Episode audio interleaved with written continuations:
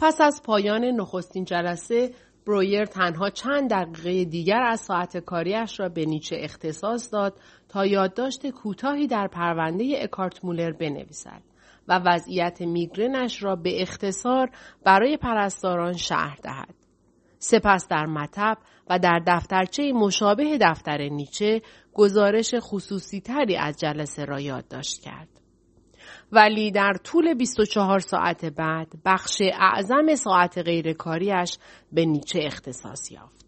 ساعتی که از زمان متعلق به سایر بیماران، ماتیلده، فرزندانش و بیش از همه خوابش دزدیده می‌شد. در همان خواب نامنظمی که در ساعات اولیه شب داشت، رویاهایی زنده و آشوبگر به سراغش آمد. خواب دید او و نیچه در اتاقی بدون دیوار شبیه صحنه تئاتر مشغول صحبتند. کارگرانی که در حال حمل اساسیاند به گفتگویشان گوش می دهند. اتاق موقتی به نظر می رسید. درست مثل آنکه می‌شد آن را تا کرد و کناری نهاد.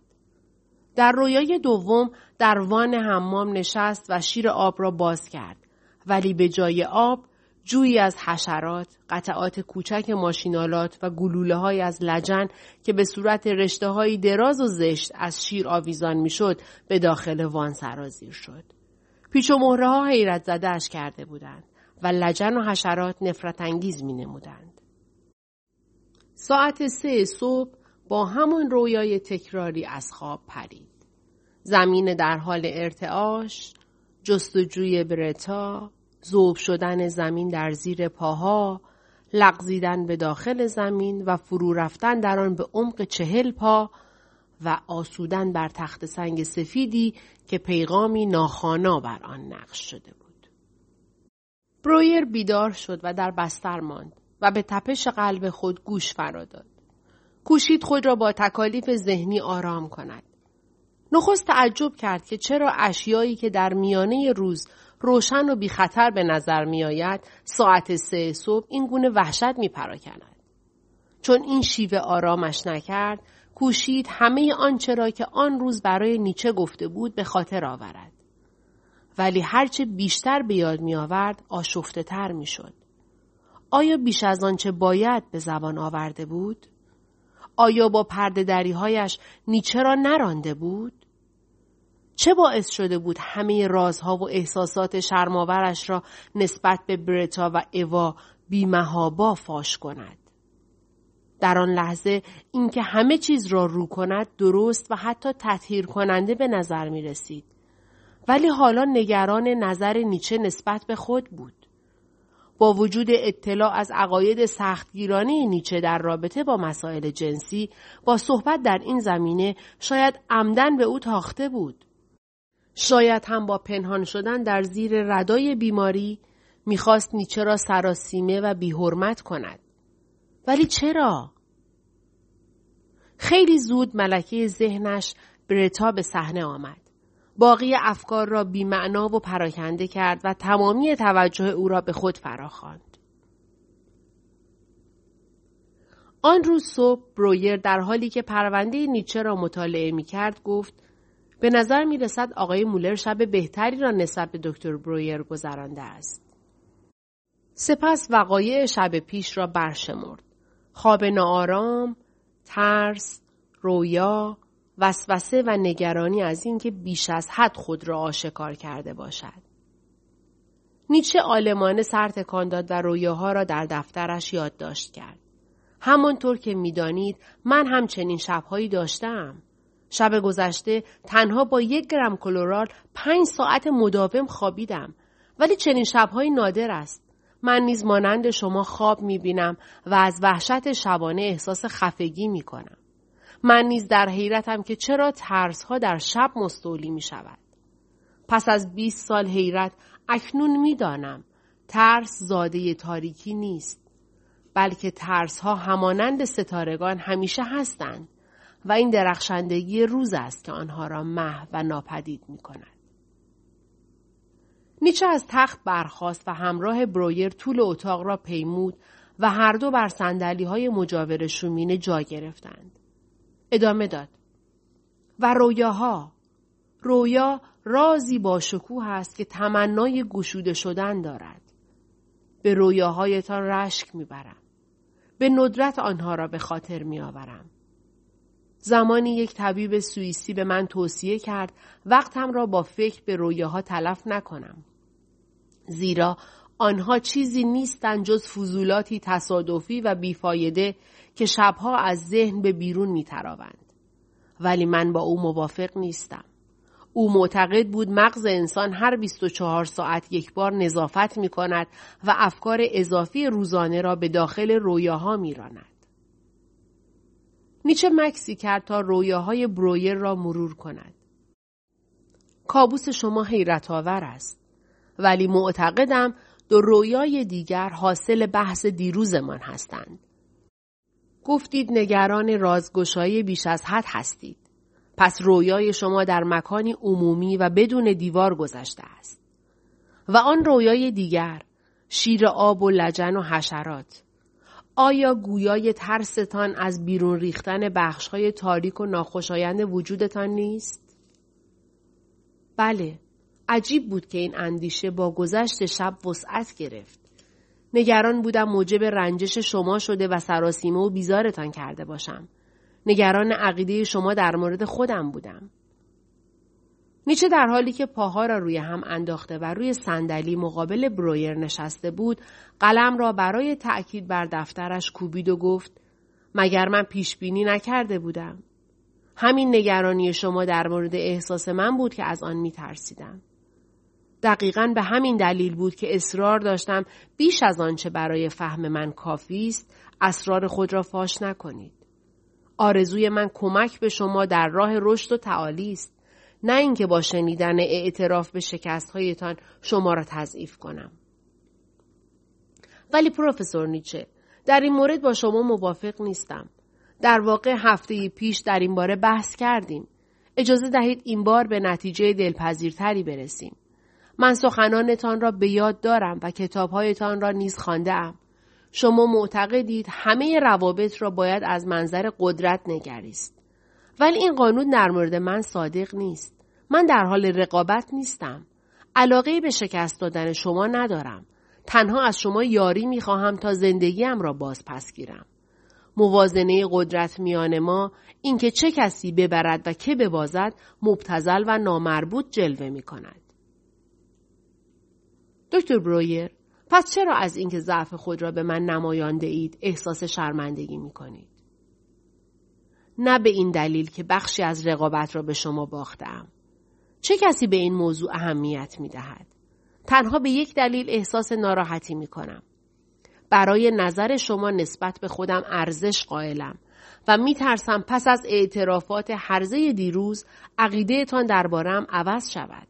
به فهرست خود مراجعه کنید؟ برویر روی دفتر نیچه خم شد. مورد بیزاری از خود را به یاد بیاورید. فکر می کنم مورد شماره سه بود. به این دلیل می خواهم خود واقعیم پنهان بماند که نکات قابل نکوهش فراوانی در خود میابم. بنابراین بیش از پیش از خود بیزار می شوم و در نتیجه بیش از پیش از مردم فاصله می گیرم. اگر بخواهم این حلقه معیوب را بشکنم باید بتوانم خود را نزد دیگران آشکار کنم. شاید ولی ببینید نیچه به مورد دهم فهرست اشاره کرد. اینجا گفته اید درباره نظر همکارانتان حساسید. من افراد زیادی را می‌شناسم که از خود بیزارند و برای رفع آن میکوشند نظر مثبت دیگران را به خود جلب کنند. ولی این راه حل نادرست و در حکم تفویض اقتدار به دیگران است. وظیفه شما این است که خود را همانطور که هستید بپذیرید. نه آنکه به دنبال راهی برای مقبولیت یافتن نزد من باشید. سر برویر به دوران افتاده بود. فکری به سرعت به ذهنش خطور کرده بود و عادت نداشت این گونه منطقی از میدان استدلال بیرون رانده شود. روشن بود که مناظره منطقی با نیچه عاقبت خوشی ندارد. او هرگز قادر نخواهد بود نیچه را در این میدان شکست دهد یا او را به چیزی در تضاد با عقایدش متقاعد کند. شاید برویر به این نتیجه رسید که با در پیش گرفتن راهی تکانشی و غیر منطقی موفقتر خواهد بود. نه نه نه پروفسور نیچه باور کنید تا جایی که به من مربوط است این روش با من سازگار نیست می‌دانم تنها نیازمند مقبولیت یافتن نزد شما هستم درست می‌گویید هدف نهایی این است که از عقاید دیگران بینیاز شویم ولی راه رسیدن به این هدف برای من نه برای شما این است که بدانم از رنگ جماعت فاصله نگرفتم. نیازمند آنم که همه چیز خودم را بر دیگری آشکار کنم و بیاموزم که من هم یک انسانم. پس از مکس کوتاهی اضافه کرد انسانی زیادی انسانی. نام کتابش لبخندی بر لبان نیچه آورد. تسلیم شدم دکتر برویر. چه کسی می‌تواند با چنین عبارت بجا و مناسبی مخالفت کند؟ اکنون احساستان را درک می کنم. ولی هنوز از ارتباطش با روش درمانمان سر در نمی آورم. برویر در این برهه حساس در انتخاب کلماتش دقت فراوان کرد. من هم همینطور. ولی می‌دانم باید بتوانم این مراقبان را آرام کنم. اگر در فاش کردن خود نزد شما دائما مراقب خود باشم فایده ای از این جلسات نمی‌برم. اجازه دهید واقعی را که به تازگی اتفاق افتاد و تا حدودی روشن کننده است برایتان بازگو کنم. چندی پیش با باجناقم مکس به گفتگو نشستم. تا کنون هرگز با او احساس صمیمیت نکرده بودم.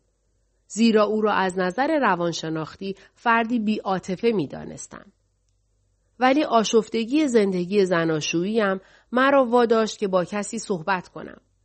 سعی کردم موضوع را با مکس در میان بگذارم.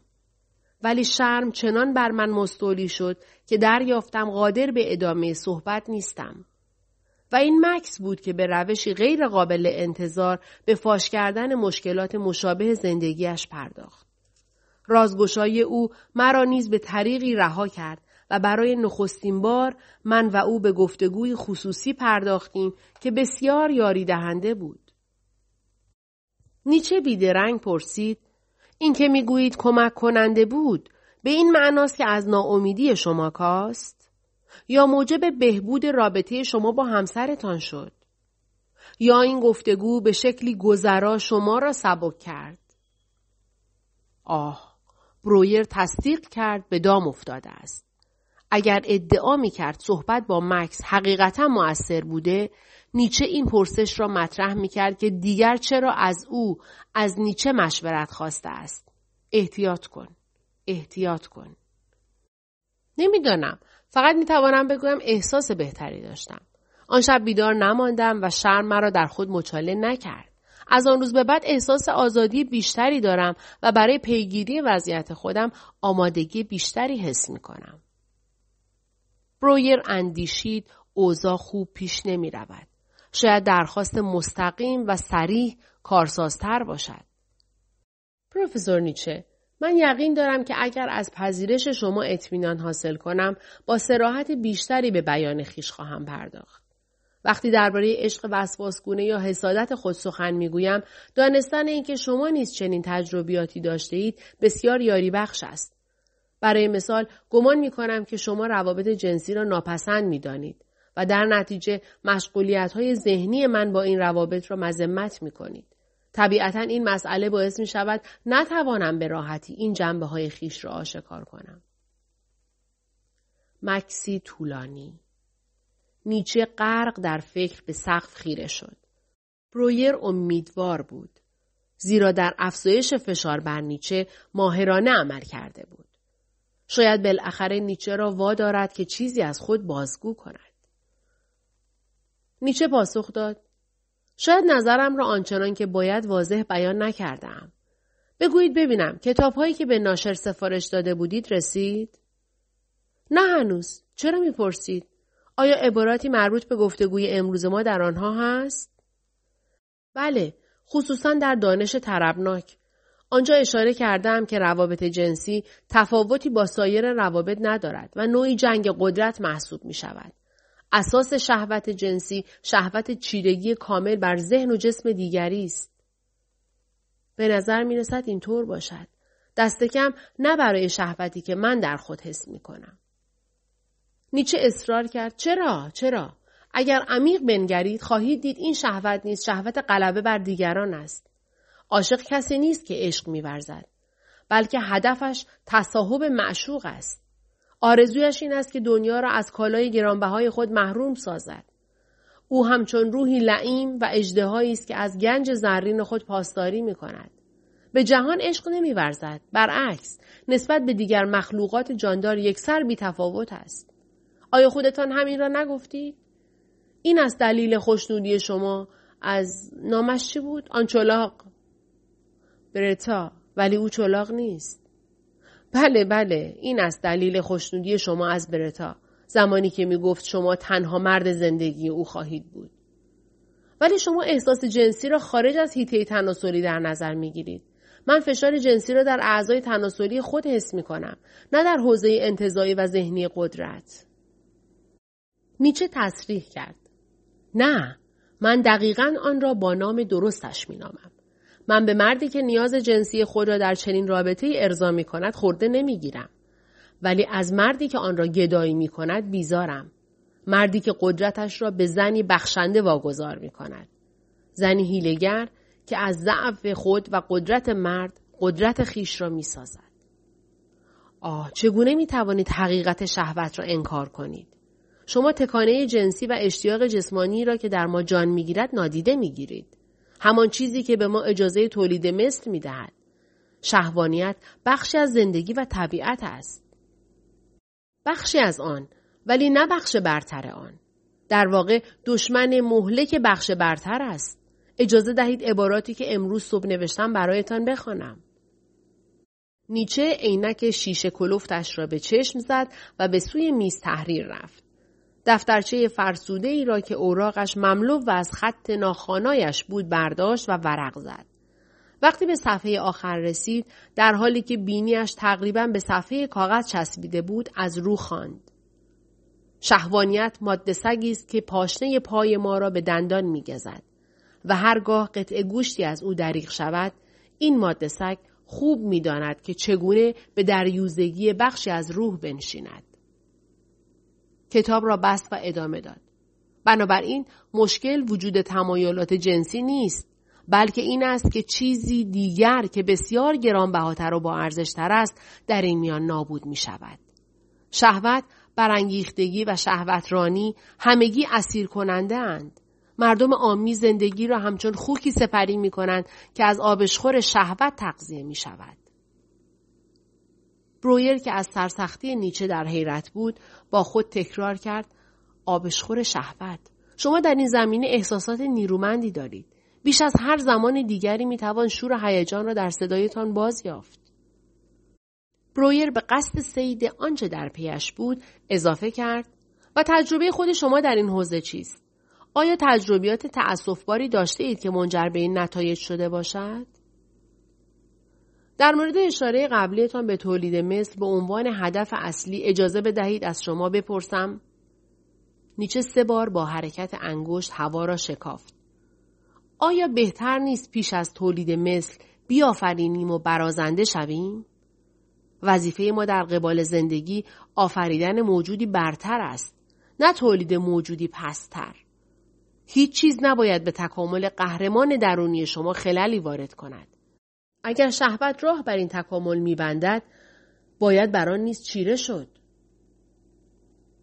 برویر با خود گفت واقعیت را بپذیر. تو نمی‌توانی اختیار چنین مباحثی را در دست بگیری جوزف. نیچه هر پرسشی را که نخواهد پاسخ دهد به راحتی نادیده می‌گیرد. می‌دانید پروفسور به صورت نظری با بخش اعظم سخنان شما موافقم. ولی بحث ما بیش از حد انتظایی شده است. این صحبت ها به اندازه که مشکل مرا حل کند خصوصی نیست. شاید هم بیش از اندازه عملی فکر می کنم.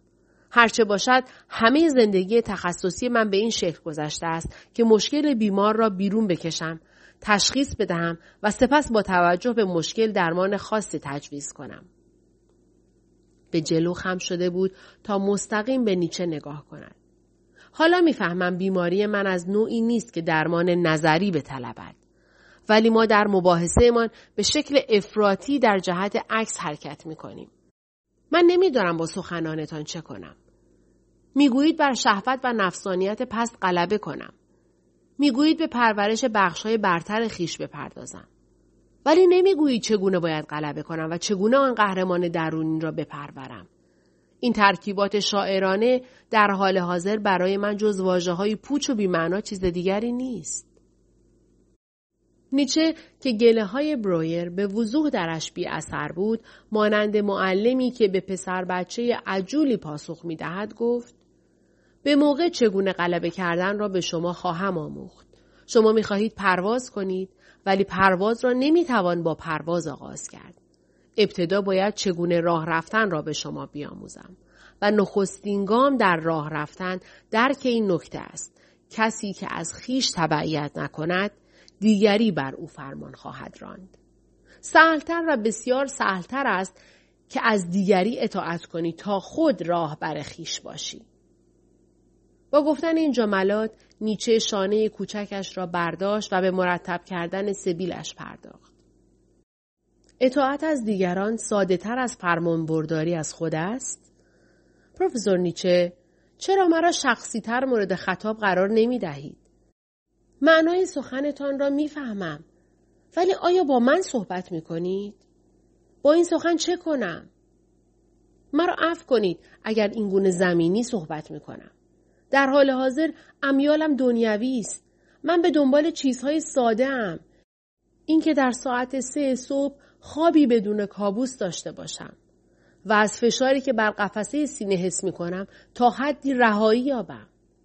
اینجاست که حراس من لانه کرده است و با انگشت به وسط جناق سینه اشاره کرد. ادامه داد در حال حاضر به گفته های شاعرانه و انتظایی نیازی ندارم بلکه نیازمند چیزی انسانی و بیواسطه هم. احتیاج دارم شخصی و خصوصی با موضوع درگیر شوم. آیا می توانید تجربه مشابه خود را با من در میان بگذارید؟ آیا شما هم عشق یا وسواسی مانند من داشته اید؟ چگونه آن را از سر گذرانده اید؟ یا بر آن چیره شدید؟ چقدر طول کشید؟ نیچه در حالی که شانه را به کناری می نهاد و باز سوال برویر را نادیده می گرفت گفت موضوع دیگری هم هست که در نظر داشتم امروز با شما در میان بگذارم. به اندازه کافی وقت داریم؟ برویر دل سردانه بر صندلی تکیه زد. روشن بود نیچه قصد دارد همچنان سوالاتش را نادیده بگیرد. تصمیم گرفت صبور باشد. به ساعتش نگاه انداخت و گفت پانزده دقیقه دیگر وقت دارد. هر روز از ساعت ده به مدت سی تا چهل دقیقه نزد شما خواهم بود. البته در صورت بروز پیشامدهای استراری ناچار می شوم زودتر اینجا را ترک کنم. خوب است. می‌خواهم موضوع مهمی را به شما بگویم. بارها شنیدم که از ناکامی شکایت داشته اید. در واقع نیچه دفترش را گشود و به فهرست مشکلات برویر رسید. ناکامی نخستین مشکل در فهرست ماست. امروز هم به حراس و فشار وارد بر قلبتان اشاره کردید.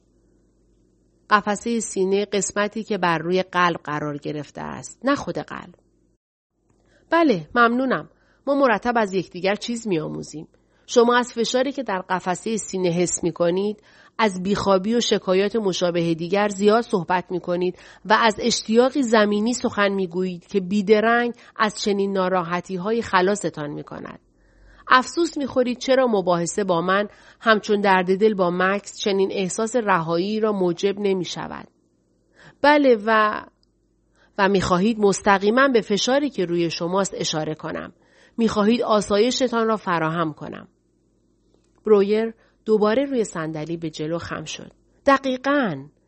سری به تایید تکان داد تا نیچه صحبتش را ادامه دهد.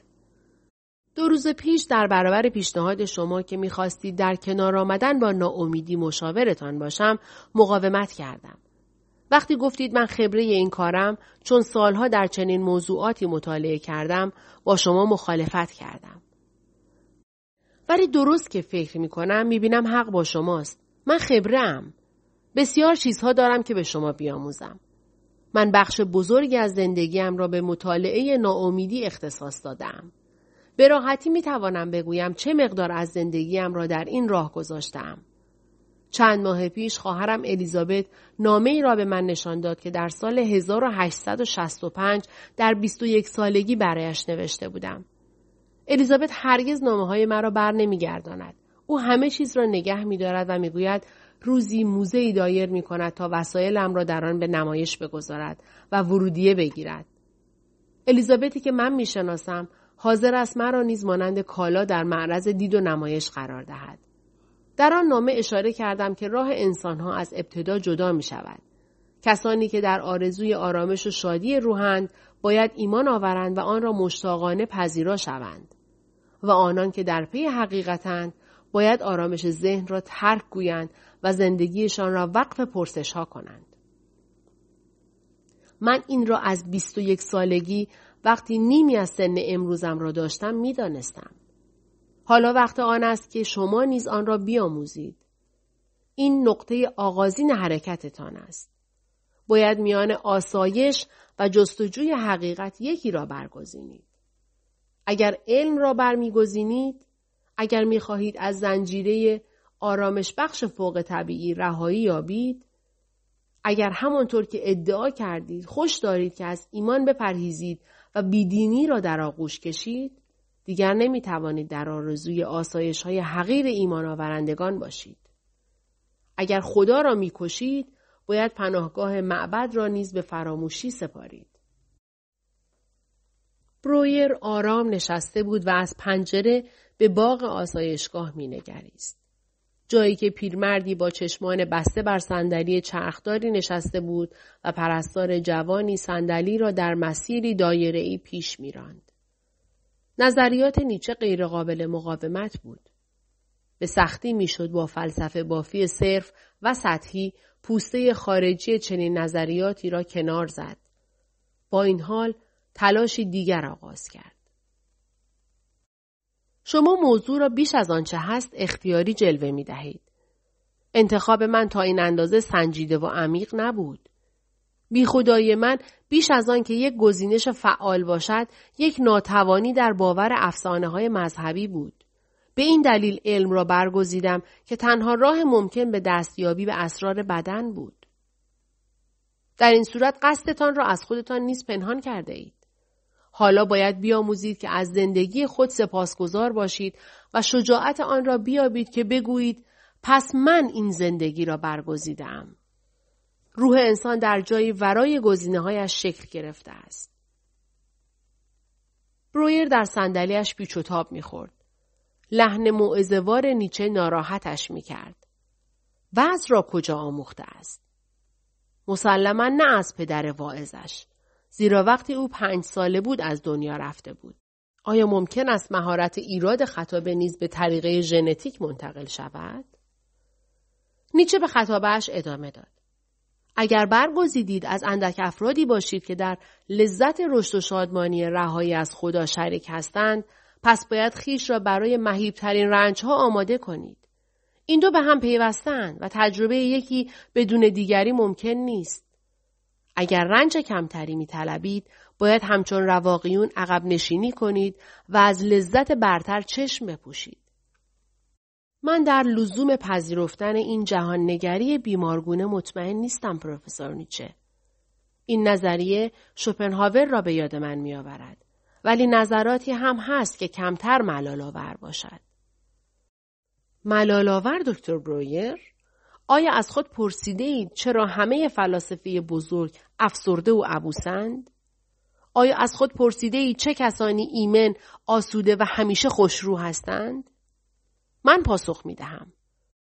تنها آنها که فاقد روشنبینی اند. مردم آمی و کودکان. پروفسور نیچه شما می‌گویید رشد پاداش رنج است؟ نیچه صحبتش را برید. نه، نه تنها رشد. قدرت را نیز باید به آن افزود. درخت برای قره شدن به بلندیش نیازمند هوای طوفانی است. خلاقیت و اکتشاف نیز جز با رنج به دست نمی آید. در اینجا اجازه دهید از یادداشت‌های چند روز پیش خود نقل کنم. نیچه دوباره نوشتههایش را کاوید و خواند. برای زایش ستاره رقصنده باید آشفتگی و شوریدگی در درون خیش داشت. برویر از این روخانی بیشتر براشفت. خطابه شاعرانه برای نیچه مانند سنگری عمل می کرد. برویر یقین داشت که با پایین کشیدن او از عرش ستارگان همه چیز بهتر پیش می رود و موازنه برقرار می شود. دوباره بیش از حد از واقعیت فاصله گرفتید. سوء تفاهم نشود پروفسور نیچه. کلام شما زیبا و تاثیرگذار است ولی وقتی آن را برایم می‌خوانید دیگر احساس نمی کنم ما دو نفر شخصا با یکدیگر ارتباط داریم. من منظور شما را به شکل اقلانی درک می کنم. بله، رنج پاداشهایی چون رشد، قدرت و خلاقیت به همراه می آورد. این مفهوم را اینجا درک می کنم. برویر به سرش اشاره کرد. ولی این مفهوم به اینجا راهی ندارد و شکمش را نشان داد. اگر تنها برای این است که به من کمک کند باید به جایی راه یابد که تجربه هم از آن ریشه گرفته است. اینجا در روده هایم رشدی را تجربه نمی کنم. ستاره رقصنده ای نمی زایم. تنها چیزی که دارم هیجان و هرج و مرج است. نیچه لبخندی به پهنای صورت زد و انگشتش را در هوا جنباند. کاملا حالا خود آن را به زبان آوردید. مشکل دقیقا همین است. و چرا در اینجا از رشد و اندیشه های والا خبری نیست؟ نکته پرسش نهاییم در جلسه دیروز زمانی که پرسیدم به چه می اندیشیدید اگر ذهنتان توسط این افکار بیگانه اشغال نشده بود در همین بود. تمنا می کنم تکیه دهید. چشمایتان را ببندید و این آزمون را با من انجام دهید. بهتر از مکانی دور مانند قلی یک کوه را انتخاب کنیم و با هم از آن بالا بنگریم. آنجا درست آنجا مردی را می بینم مردی با ذهنی هوشمند و حساس. بیایید به او بنگریم. شاید او روزی به وحشتی که در وجودش لانه دارد عمیقا نگریسته باشد. شاید بیش از آنچه باید دیده است. شاید با آرواره های خورنده زمان یا با ناچیز بودن خیش اینکه ذره بیش نیست و یا با فانی و تصادفی بودن زندگی رو در رو شده است. ترس او خام و هولناک بود تا روزی که دریافت شهوت ترس را تسکین می دهد. این بود که ورود شهوت به ذهن را گرامی داشت و شهوت این هماورد سنگدل به زودی جا بر سایر اندیشه ها تنگ کرد. ولی شهوت نمی اندیشد بلکه تنها می طلبد و به خاطر می آورد. پس مرد به گردآوری خاطرات شهوتناک مربوط به برتای چلاق پرداخت. او دیگر به دورها نمی نگریست. تنها به یادآوری معجزاتی چون حرکت انگشت و دهان برتا بسنده می کرد. و با اینکه او چگونه برهنه می شود، چطور سخن می گوید و به لکنت می افتد یا راه می رود و می لنگد. به زودی همه وجودش در چنین حقارتی خلاصه شد. تفرجگاه های بزرگ ذهنش که برای عقاید اصیل و با شکوه ساخته شده بود انباشته از زباله شد. خاطره اندیشه های بزرگی که زمانی در سر می پروراند کمرنگ و محو شد. ترسش نیز ناپدید شد. او ماند و استرابی فرساینده برای چیزی که به انحطاط گراییده است.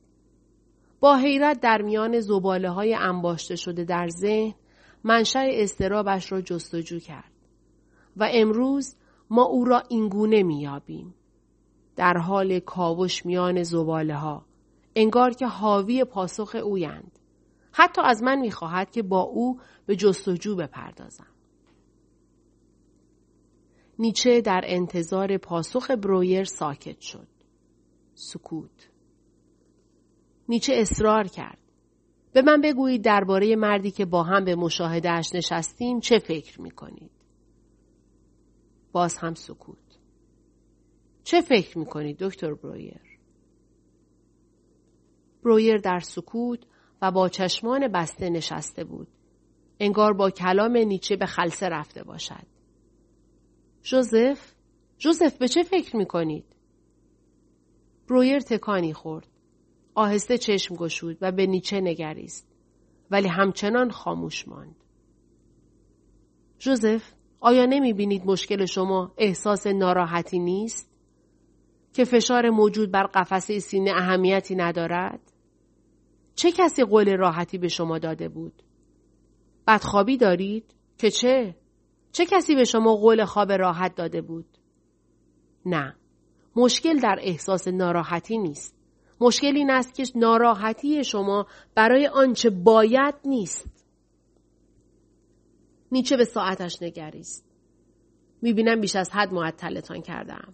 اجازه بدهید این جلسه را هم با همان پیشنهاد دیروز خاتمه دهیم. خواهش می‌کنم بیاندیشید که اگر برتا ذهن شما را انباشته نکرده بود به چه چیز فکر می‌کردید؟ موافقید؟ برویر سری به نشانه موافقت تکان داد و آماده رفتن شد. گزیده ای از های دکتر برویر درباره اکارت مولر 6 دسامبر 1882 امروز اتفاقات عجیبی افتاد که هیچ یک را من طراحی نکرده بودم. او به هیچ یک از سوالات من پاسخ نداد و هیچ چیز درباره خود فاش نکرد. او نقش خود را به عنوان مشاور چنان جدی گرفته که گاهی خنده آور است و تا جایی که دیدم رفتاری کاملا درست دارد.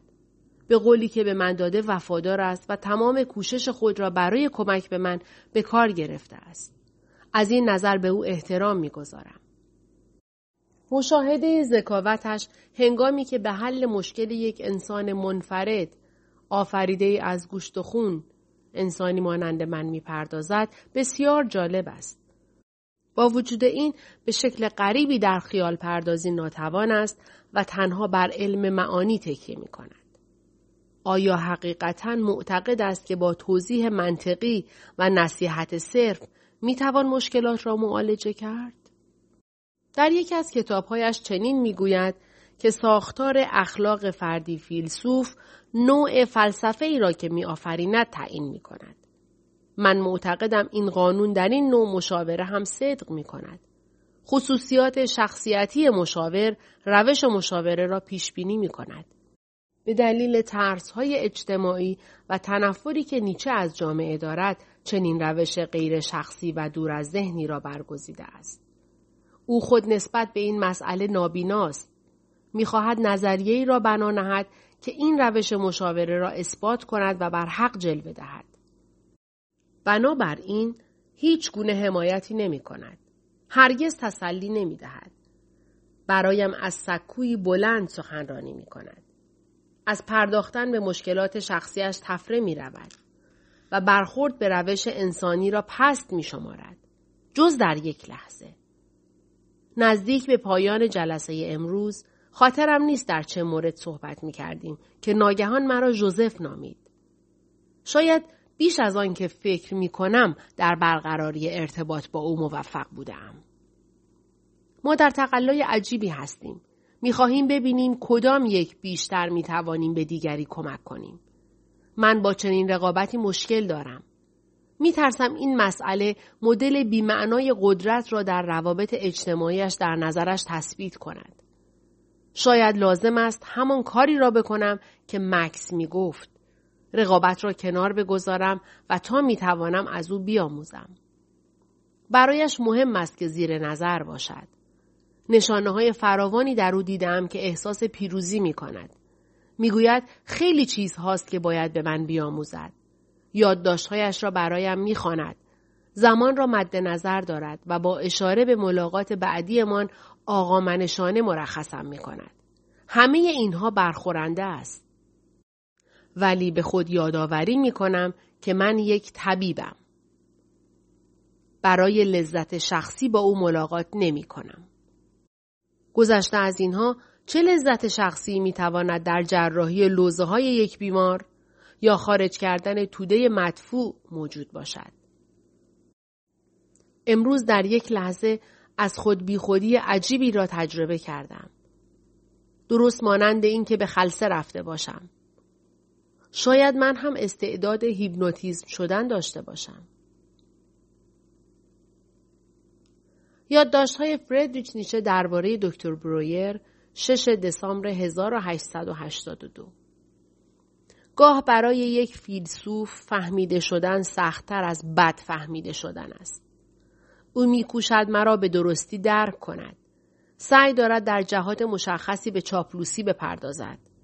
می‌خواهد روش مرا کشف کند و از آن به عنوان روش خود استفاده کند. هنوز نفهمیده روشی برای من و روشی برای تو موجود است. با این حال روش خاصی در میان نیست. درباره مسیر مستقیم پرسشی نمی کند. به جایش چاپلوسی می کند و سعی دارد آن را چیز دیگری جلوه دهد. میکوشد مرا معتقد کند که رازگویی من برای کارمان ضروری است. به او کمک می کند راحتتر صحبت کند. ما را انسانی تر جلوه خواهد داد. انگار با هم قوت خوردن در کسافت به معنای انسان بودن است. میکوشم به او بیاموزم که دلباختگان حقیقت از دریای طوفانی و چرکی نمی حراسند. آنچه ما را می ترساند آب کمجرفاست. اگر قرار باشد تبابت راهنمای این کوشش شود آیا نباید به تشخیص برسم؟ با علم نوینی که همانا تشخیص ناامیدی است روبرو هستم. تشخیص من به قرار زیر است. او در آرزوی روحی آزاد است. ولی نمی‌تواند زنجیرهای ایمان را به دور افکند. تنها گزینه آری به نشانه پذیرش را می‌خواهد و هرگز نه به نشانه انصراف را بر نمیگزیند. او فردی خودفریب است. انتخاب می کند ولی حاضر نیست به عنوان فردی که انتخاب کرده است شناخته شود. می‌داند که درمانده شده ولی نمی‌داند درماندگیش برای چیزی ناسحی است. از من انتظار فراهم کردن رهایی، آسودگی و شادی دارد. ولی باید زجر بیشتری برایش فراهم کنم. باید درماندگی عوامانه اش را به درماندگی والاتر که زمانی به آن دوچار بوده است مبدل سازم. چگونه می‌توان درماندگی عوامانه را از آن جایگاه بلند جدا کرد؟ چگونه می‌توان دوباره خالصانه رنج برد؟ من از روش خودش بهره جستم. همان روش سوم شخصی که هفته گذشته در اقدام ناشیانش برای راضی کردنم به اینکه خود را در اختیارش قرار دهم از آن یاری جسته بود. به او تعلیم دادم که از بالا خود را نظاره کند. اما این روش زیادی قوی بود. تقریبا از حال رفت. مجبور شدم با او مانند یک کودک سخن بگویم و او را جوزف بخوانم تا به حال عادی بازگردد. مسئولیت من سنگین است. برای آزادی او و نیز خودم تلاش می کنم. ولی من برویر نیستم. من درماندگی خیش را دریافتم و از آن استقبال می کنم. و لوسالومه چلاق و عاجز نیست. با این حال می‌دانم احاطه شدن توسط کسی که به او عشق میورزی و از او بیزاری یعنی چه.